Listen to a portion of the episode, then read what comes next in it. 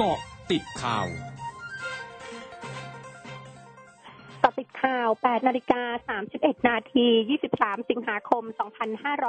2564 คืบหน้าเหตุคนร้ายใช้อาวุธปืนจี้รถโดยสารสาย 8 บริเวณถนนแฮปปี้แลนด์สายหนึ่งเขตบางกะปิ โดยมีคนขับและพนักงานเก็บค่าโดยสารอยู่บนรถเมื่อกลางดึกที่ผ่านมา ก่อนที่คนขับจะหนีออกมาได้ และคนร้ายยอมปล่อยตัวพนักงานเก็บค่าโดยสาร โดยเมื่อเวลา 2 นาฬิกาเจ้าหน้าที่หน่วยอรินทราช 26 ได้เข้าควบคุมตัวผู้ก่อเหตุได้แล้ว พร้อมนำส่งสอนอลาดพร้าว และประสานหน่วยกู้ภัยมูลนิธิร่วมกตัญญูเพื่อทำการตรวจหาเชื้อโควิด -19 ด้วยชุดตรวจ ATK ผลออกมาเป็นลบ ด้านพลตำรวจโทพักพงษ์พงเพตรา ผู้บัญชาการตำรวจนครบาลเผยหลังสอบสวนเบื้องต้นว่านายพีรนัทแสงจันทร์อายุ 24 ปี ผู้ก่อเหตุเป็นลูกจ้างชั่วคราว ขณะนี้ตกงานมีความเครียดเรื่องปัญหาส่วนตัว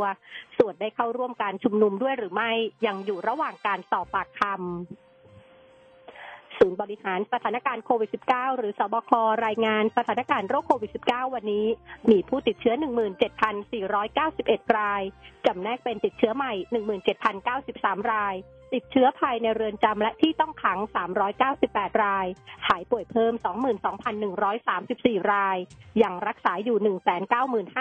195,454 ราย เสียชีวิตเพิ่ม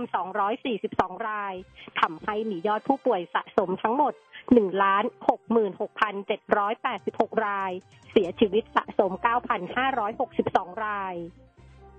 สำนักงานสาธารณสุขจังหวัดสมุทรสาครรายงานสถานการณ์ผู้ติดเชื้อโควิด -19 รายใหม่ในพื้นที่ ข้อมูลณวันที่ 22 สิงหาคม เวลา 24 นาฬิกา เพิ่มขึ้น 1,396 ราย จากการค้นหาเชิงรุก 152 ราย จากในโรงพยาบาล 1,244 ราย รวมยอดผู้ติดเชื้อสะสม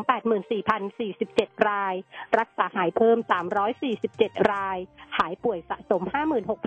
56,425 ราย อยู่ระหว่างการรักษา27,181 ราย มีผู้เสียชีวิตเพิ่ม 21 ราย รวมเสียชีวิตสะสม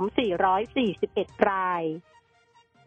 กรมอุตุนิยมวิทยารายงานมรสุมตะวันตกเฉียงใต้ที่พัดปกคลุมทะเลอันดามันประเทศไทยและอ่าวไทยมีกำลังอ่อน แต่ยังคงทำให้บริเวณประเทศไทยมีฝนฟ้าขนองเกิดขึ้นในระยะนี้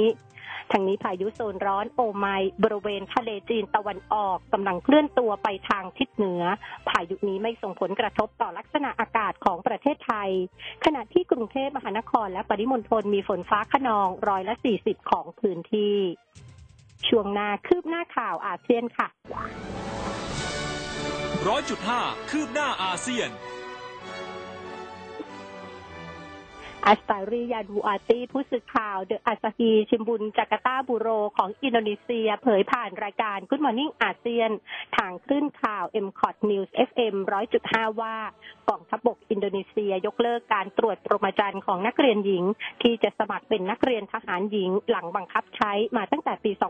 2508 เพื่อให้เป็นไปตามข้อผูกพันด้านสิทธิมนุษยชนระหว่างประเทศของอินโดนีเซีย แต่จะมุ่งเน้นไปที่การตรวจโรคอื่น ๆ ที่เป็นอุปสรรคต่อการรับใช้ชาติเหมือนปกติ ให้เท่าเทียมกันทั้งเพศชายและเพศหญิง